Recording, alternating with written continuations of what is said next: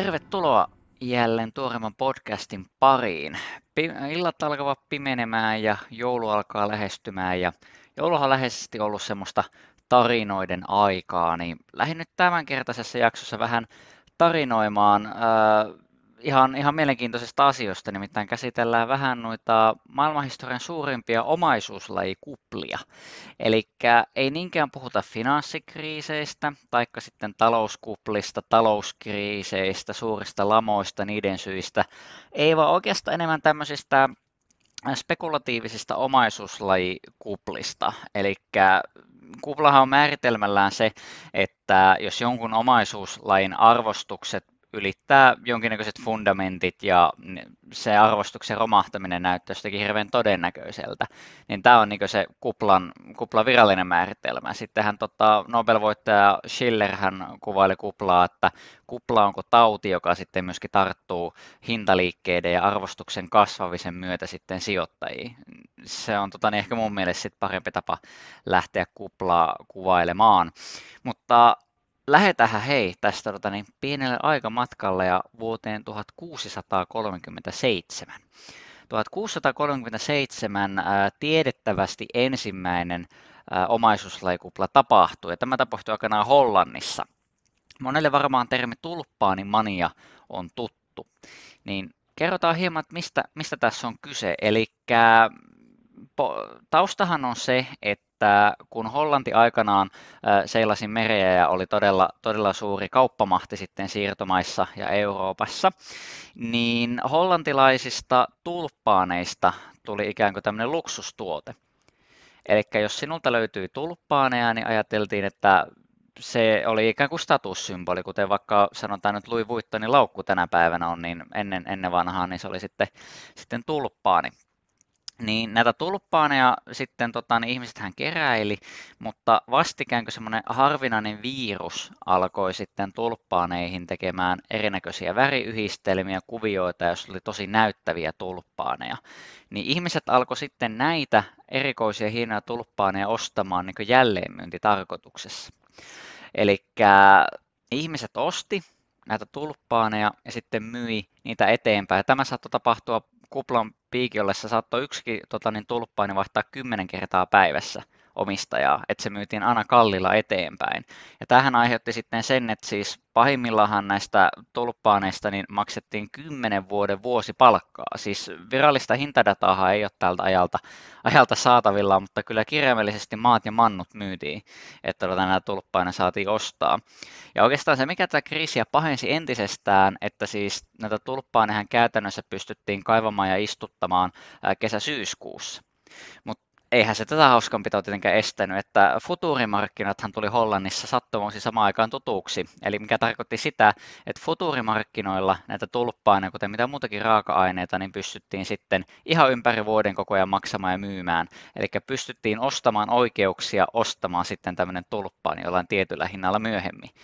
No, jossakin vaiheessa, kun nämä tulppainen hinnat karkasivat käsistä, niin kyllähän se oli nyt ihan, ihan tota niin odot, voisi sanoa jopa, että odotettu, että yhtäkkiä huomasin, että hei, tämä kukka maksaa aivan sikana, niin miksi mä maksasin tästä näin paljon? Ja sitten se tapahtui, että tulppain hinnat lähti alas. Ja sitten ihmiset, jotka oli myynyt viisi hehtaaria maata, että saa, se, saa tota niin, sen tota niin, yhden tulppaan, niin niille jäi kirjaimellisesti pelkkä tulppaani vaan käteen. Et siis tämä on e, ehkä ensimmäinen semmoinen spekulatiivinen kupla, että mistä ollaan puhuttu. Ja e, erittäin kyllä mielenkiintoinen, että jos mietitään vaikka nykyistä finanssikriisiä, että uusi tuote, futurimarkkinat, niin se mahdollisti tämmöisen spekuloinnin sitten tulppaaneella ja seurauksethan siitä oli sitten, sitten todella ikävät. No ei tarvitse kuin 50 vuotta mennä eteenpäin, niin sellainen äh, yritys kuin South Sea Company, eli Etelämeren komppania.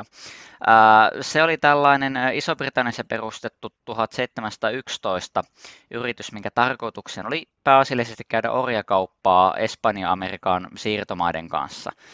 Ideanahan tässä oli oikeastaan se, että kun Espanjan perimyssota sota jylläsi, niin tämä South Sea Company ajatteli, että tämä kohta loppuu, tämä sota, ja he pystyvät sitten hyötymään sitä orjakaupasta. Niin tämähän alustavasti jo he kerätti sitten hypeä tämä yhtiö osakkeiden ympärillä, että sijoittajat kiinnostu ja alkoi sitten sijoittamaan, että kohta markkinat aukeaa, että kohta aletaan tekemään sitten tuottoja. Valitettavasti kuitenkin sitten tuo Utrechtin rauhansopimus, niin se ei ollutkaan kovin edullinen, edullinen sitten orjakaupan kannalta. Sitä alettiin rajoittamaan tosi paljon verottamaan sitten tota niin eri tavalla. Niin oikeastaan sitten pari suurempaa hanketta oli, mutta niistä sitten hirveästi tuottoja tullut.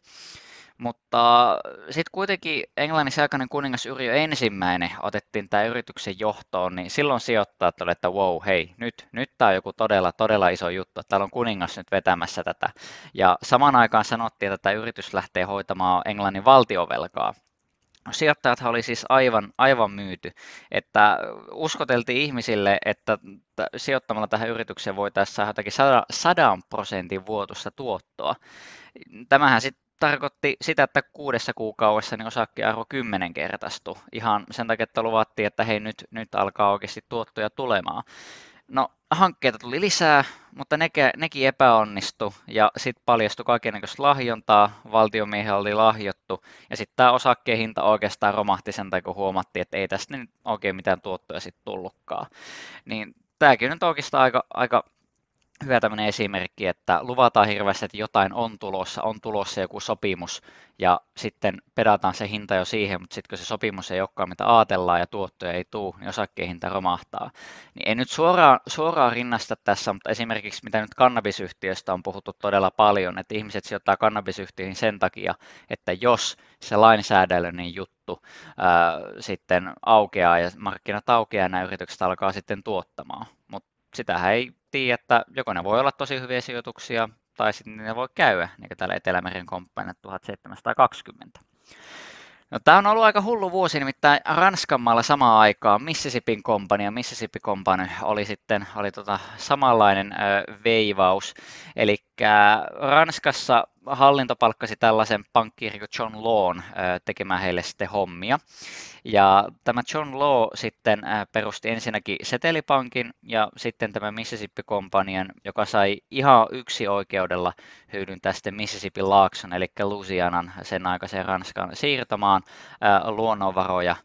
Ja luonnonvarojen lisäksi myöskin sai sitten yksin oikeuden tuoda tupakkaa ja orjia sitten Ranskaan niin tämä yrityshän käytännössä hallitsi yksin omaan koko Ranskan ulkomaan kauppaa. Ja tästähän tietenkin tämmöisestä monopoliasemasta, isosta hinnoitteluvoimasta ja muusta, niin sijoittajathan sitten innostu todella paljon.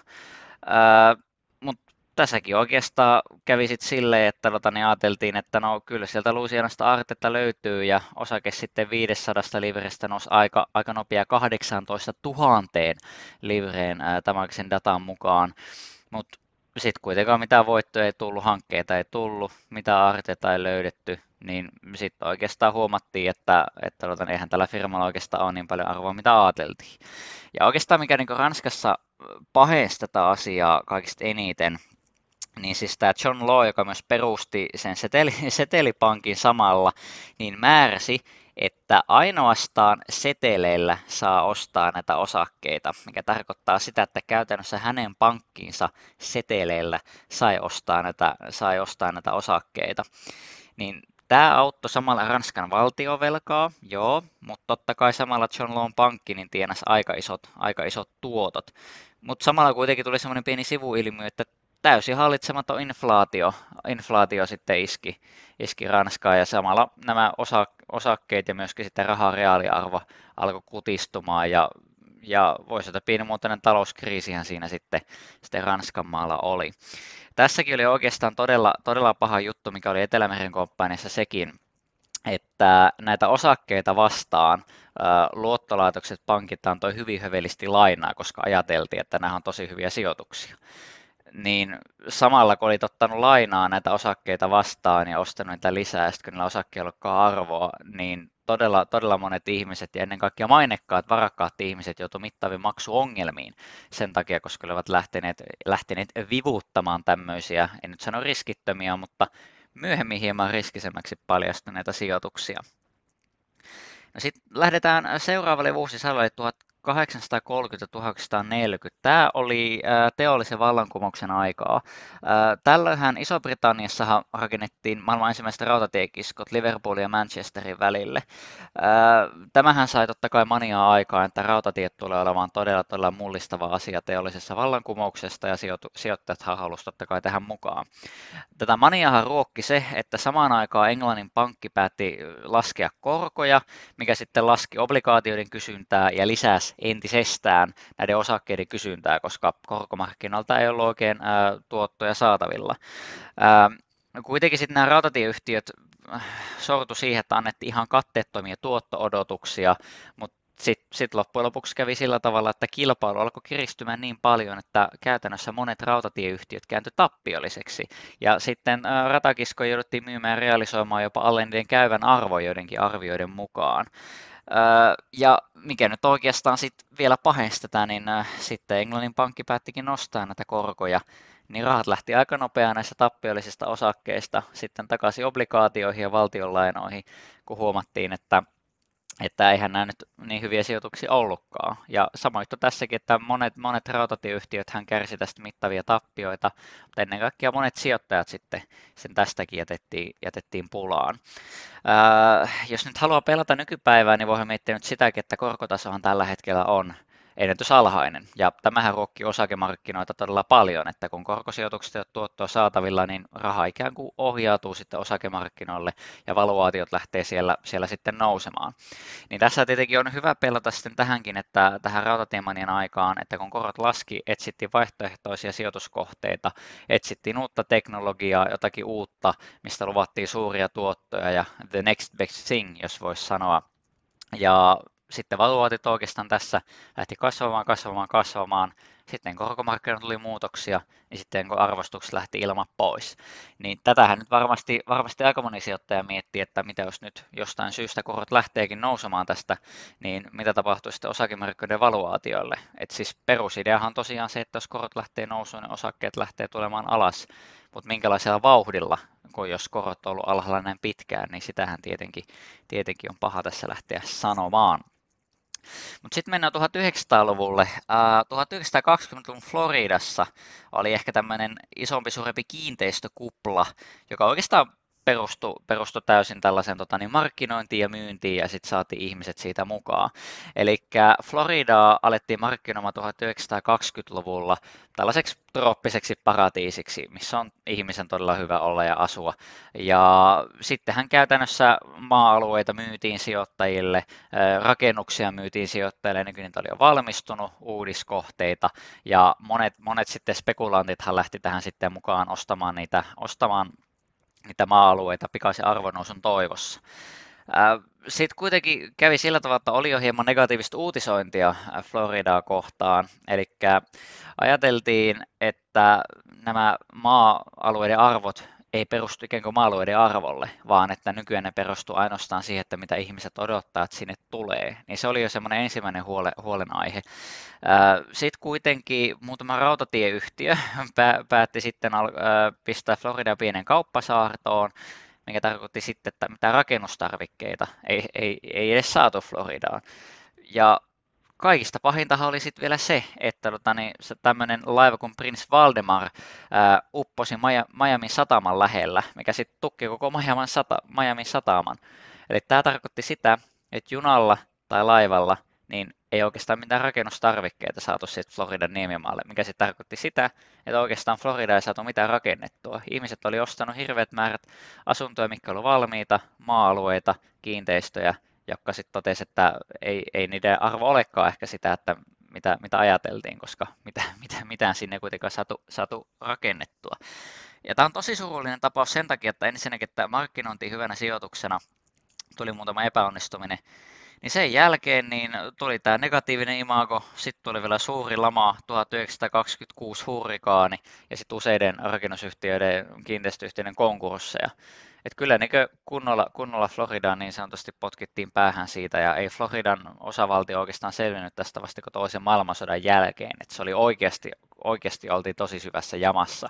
Ja tämä on ehkä vähän semmoinen, mikä on tuntemattomampi juttu, mutta ehkä tämmöinen ensimmäinen isompi ää, kiinteistö, kiinteistökupla, toki alueellinen, mutta silti, että mitä maailman historiassa on tapahtunut.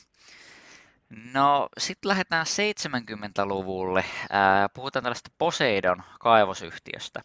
Eli vuosina 6970 niin Vietnamin sota niin nosti nikkelihinnan siis aivan ennätyskorkealle, historiallisen korkealle, että ikinä ei ole nikkeli, nikkeli oikeasti maksanut niin paljon. Niin sitten oli tämmöinen australialainen kaivosyhtiö Poseidon NL, niin se löysi muutamia nikkeliesiintymiä ja sehän aiheutti, että kurssi räjähti aivan täysin. Et Poseidon NL oli tämmöinen tämmöinen tota, niin malminetsintäyhtiö, kun ne löysi nikkeliä, ajateltiin, että, että tämä firma nyt tulee olemaan aivan, aivan jäätävä, jäätävän tuottava. No, koska tämä kurssi räjähti, niin tämä yhtiöhän kallistui tosi tosi paljon. Ja sitten sijoittajat alkoi etsiä niin muita, muita malmietsintäyhtiöitä, jotka keskitty, keskitty sille samalle alueelle, jotka etsi malmia lähialueelta. Ajateltiin, että no nyt, nyt sitten mikä voisi olla se seuraava Poseidon. No löytöjä kuitenkaan tullut ja samalla kuitenkin sitten nikkelin kysyntä alkoi dramaattisesti vähenemään ja sama, samalla myös hinta, niin aika moni kaivoshan sitten, sitten ajettiin alas. Ja ihmiset, jotka oli sijoittanut näihin kaivoksiin, niin oikeastaan menetti kaikki rahaa, mitä oli sitten sit, sit niin sijoittanut. Eli tässä on sitten hyvä muistaa tämä, raaka-ainehomma, tämmöinen spekulointi. Että mehän Salkurketa 15 puhuttiin hieman kaivosyhtiöihin sijoittamisesta, niin siitä kannattaa, kannattaa sitten kuunnella. Ja näistä vähän tuoreempi, niin 2007 myös esimerkiksi uraanin kanssa oli vähän samanlainen hintapiikki, hintapiikki, joka aiheutti sitten pienimuotoiskeinottelua keinottelua sen suuntaan, mutta se ei, ei ollut niin mittava, mitä tässä 60-70-luvulla tämän nikkelin kanssa ja nämä australialaiset kaivosyhtiöt, niin tämä oli, tämä oli myöskin yllättävä iso juttu. No nyt lähdetään jo vähän lähemmässä tutumpiin asioihin, eli Japani 1980-90. Eli tuota, toisen maailmansodan jälkeen niin Japanissa ihmisiä kannustettiin säästämään tosi paljon ja pankit antoi aika hövelisti lainoja myöskin, myöskin ihmisille. Japanilla oli tähän aikaan tosi positiivinen kauppatase, mikä tarkoitti että jeni vahvistui ja investoinnit vahvalla omalla valuutalla niin oli, oli yllättävän helppoa sitten. Tuntui, että raha, raha tuli ihan kirjaimellisista ovista ja ikkunoista, mikä sitten tarkoitti, että se raha on ihan pörsseihin ja kiinteistöihin, missä alettiin sitten spekuloimaan, spekuloimaan eri arvostuksia ja muun muassa valtion lainojen kysyntä räjähti aivan käsiin. Satavuotiaat valtionlainat niin alkoi olla ihan siis kätevää kauppatavaraa, että ne meni oikeasti niin tulisille hiilille tähän aikaan.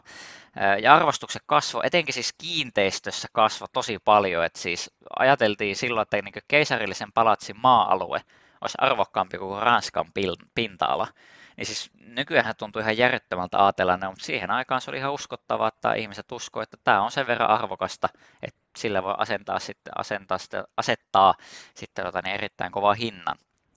Niin tosi arvo kasvoi etenkin näissä kiinteistössä, mutta sitten kun hinta kasvoi tarpeeksi korkeaksi, niin kysyntä alkoi sitten hiipumaan ja tippumaan ja tästä oikeastaan sitten, sitten tota, niin Japanin talous sai aika, aika tota, niin isot, isot ö, ongelmat, ongelmat sitten päälle. Eli isoja luotto, luottovaikeuksia, luottovaikeuksia oli pankille ja yhtiöille, mitä sitten valtio lähti aggressiivisesti tukemaan, mitä rahapolitiikka lähti sitten myöskin tukemaan, ja tästä sitten syntyi tämmöisiä sanotaan zombiyhtiöitä, jotka nyt pysyy, pysyy pystyssä, mutta tota, niin ei, ei oikeastaan mitään, mitään tota, niin kasvua tai kovin, kovin suurta kontribuutiota sitten, sitten anna. Tästä on puhuttu tosi paljon, että on puhuttu sitten kun Eurooppa, Eurooppa Japanin tiellä tai, tai näin päin pois. Niin ehkä itse en tähän monesta syystä, monesta syystä usko, että on jossakin toisessa podissa käsillä tätä sitten enemmän, mutta kuitenkin olosuhteet, mitä Japanissa oli, niin oli hieman monimutkaisemmat kuin se, että mitä esimerkiksi tämä omaisuuslajikupla antaa sitten ymmärtää.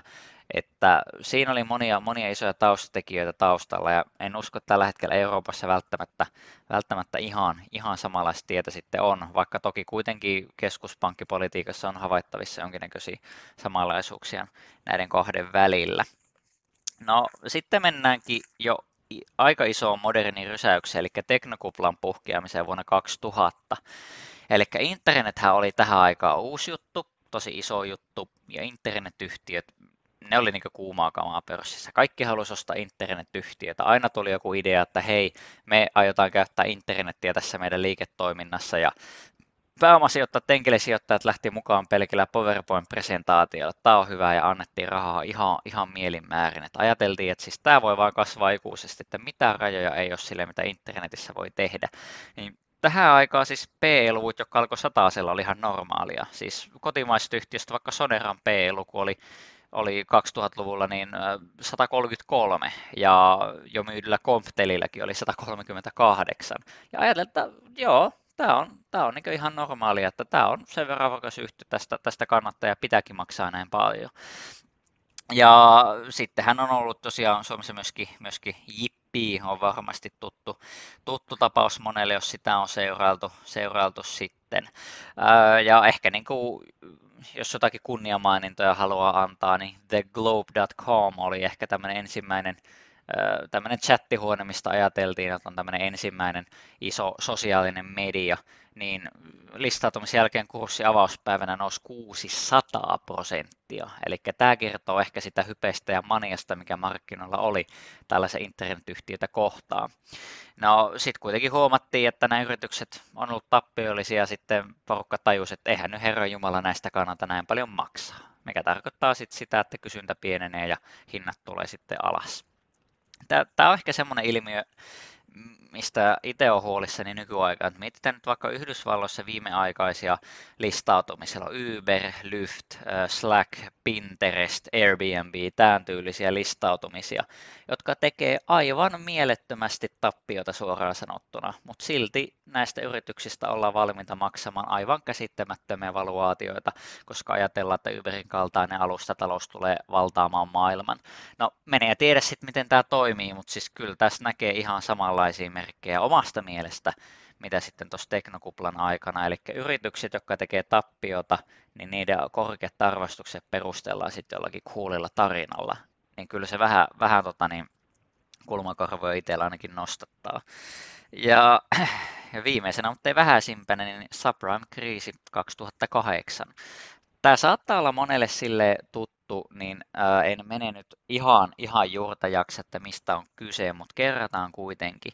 Eli Tämä lähti siitä, että asuntoluottoja lähdettiin myymään riskiasiakkaille, semmoisille asiakkaille, kellä ei välttämättä ollut varaa maksaa sitä lainaa pois.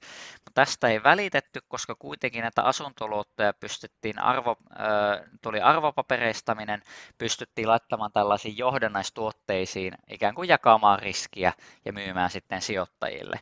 Koska ajateltiin, että jos sulla on joku johdannainen, missä on 200 200 tai vaikka sanotaan 100 000 asuntolainaa, että eihän nyt kukaan asuntolainaa jätä maksamatta. Että ajateltiin, että tämä on kuitenkin sille suht turvallinen tuote, riippumatta siitä, että vaikka annettaisinkin vähän riskisemmälle asiakkaille. Niin asuntojen hinnathan nousi vuonna 2008-2015, niin noin, noin kaksi, siis anteeksi, 2003-2005, niin noin kaksinkertaistu si- siihen aikaan. Ja korkoa samalla laskettiin, mikä sitten ota, niin inspiroi luotonantoa entisestä, että haluttiin antaa enemmän luottoa, luottoa, luottoa. Ja sen aikainen Fedin pääjohtaja Alan Greenspan on tästä jälkikäteen tosi paljon kritiikkiä saanut tämmöisestä löysästä rahapolitiikasta, että varamerkkiä olisi pitänyt rahoitusmarkkinoilla nähdä paljon aikaisemmin. No sittenhän oikeastaan kävi, että lainoja ei maksettu, mikä tarkoitti sitä, että pankit joutuivat ottamaan nämä asunnot haltuun, koska oli lainojen vakuutena. Pankilla oli hirveä määrä asuntoja, mutta asunnot oli jo niin kalliita, ihmisillä oli varaa maksaa nykyäänkään lainoja, näiden asuntojen hinnat lähti laskuun, pankit oli jumissa näiden kanssa. Ja kaiken lisäksi sijoittajat ja toiset pankit oli myöskin näiden johdannaisten kanssa jumissa, missä kukaan ei maksanut lainoja. Ja sehän sitten oli ihan katastrofi niin koko, koko luottosektorille, mikä sitten kulminoitu siihen Lehman Brothersin konkurssiin. Eli tässäkin oikeastaan uusi tuote, täysin, täysin, sokaistu, sokaistu, täysin sokaistuminen riskille, iso luotonanto, virheet rahapolitiikassa ehkä niin on ollut se, oli, oli ne syyt, minkä takia subprime-kriisi 2008 puhkesi ja meni miten meni. No oikeastaan me käytiin tässä aika paljon näitä, näitä tota niin, vanhoja, vanhoja omaisuuslajikuplia läpi, niin oikeastaan se syy, mitä, mitä, miksi halusin käydä läpi, että se, että me voidaan ymmärtää nykyaikaa ja tulevaisuutta, niin on hyvä peilata myöskin menneeseen. Eli nämä tarinat ja historia, että mitä on aikaisemmin tapahtunut, niin aika moni varmaan omassa päässään on miettinyt jo nykyaikaa ja muutaman muuhun kriisin yhtäläisyyksiä, että mistä nämä johtuu ja mitä, mistä näissä on niin kyse ja voisiko näin tapahtua uudestaan. Itse on henkilökohtaisesti sata varma, että aivan varmasti tulee tapahtumaan uudestaan. Milloin ja missä, niin sitä taas en tiedä. Mutta se, että jos edellisen edellisen 400 vuoden aikana näitä on tapahtunut näin paljon, asiat on mennyt kutakunkin samalla kaavalla, niin mun on vaikea nähdä, että yhtäkkiä, yhtäkkiä nämä vaan loppuisi, että näin ei yhtäkkiä tapahtuisi, että hintaspekulaatiota ei lähettäisikään sitten tekemään. Niin nämä on semmoisia ilmiöitä, mitä jokaisen hyvä miettiä ja pitää sitten myöskin, myöskin silmällä. Et toivottavasti näistä vähäisen, vähäisen oppi, että minkälaisia omaisuuslajikuplia on ollut, mitä elementtejä niillä on ja minkälaisia, minkälaisia syitä ja seurauksia näihin sitten on. Tota, toivottavasti oli mukava sitten myöskin kuunnella, opitpa jotain tai ei, niin laita ihmeessä kommenttia ja keskustelua sitten tulemaan näistä, näistä omaisuuslajikuplista. Tällä kertaa minä kiitän seurasta oikein paljon ja toivottelen tässä oikein hyvää jouluodotusta kullekin ja oikein mukavaa päivän jatkoa sitten.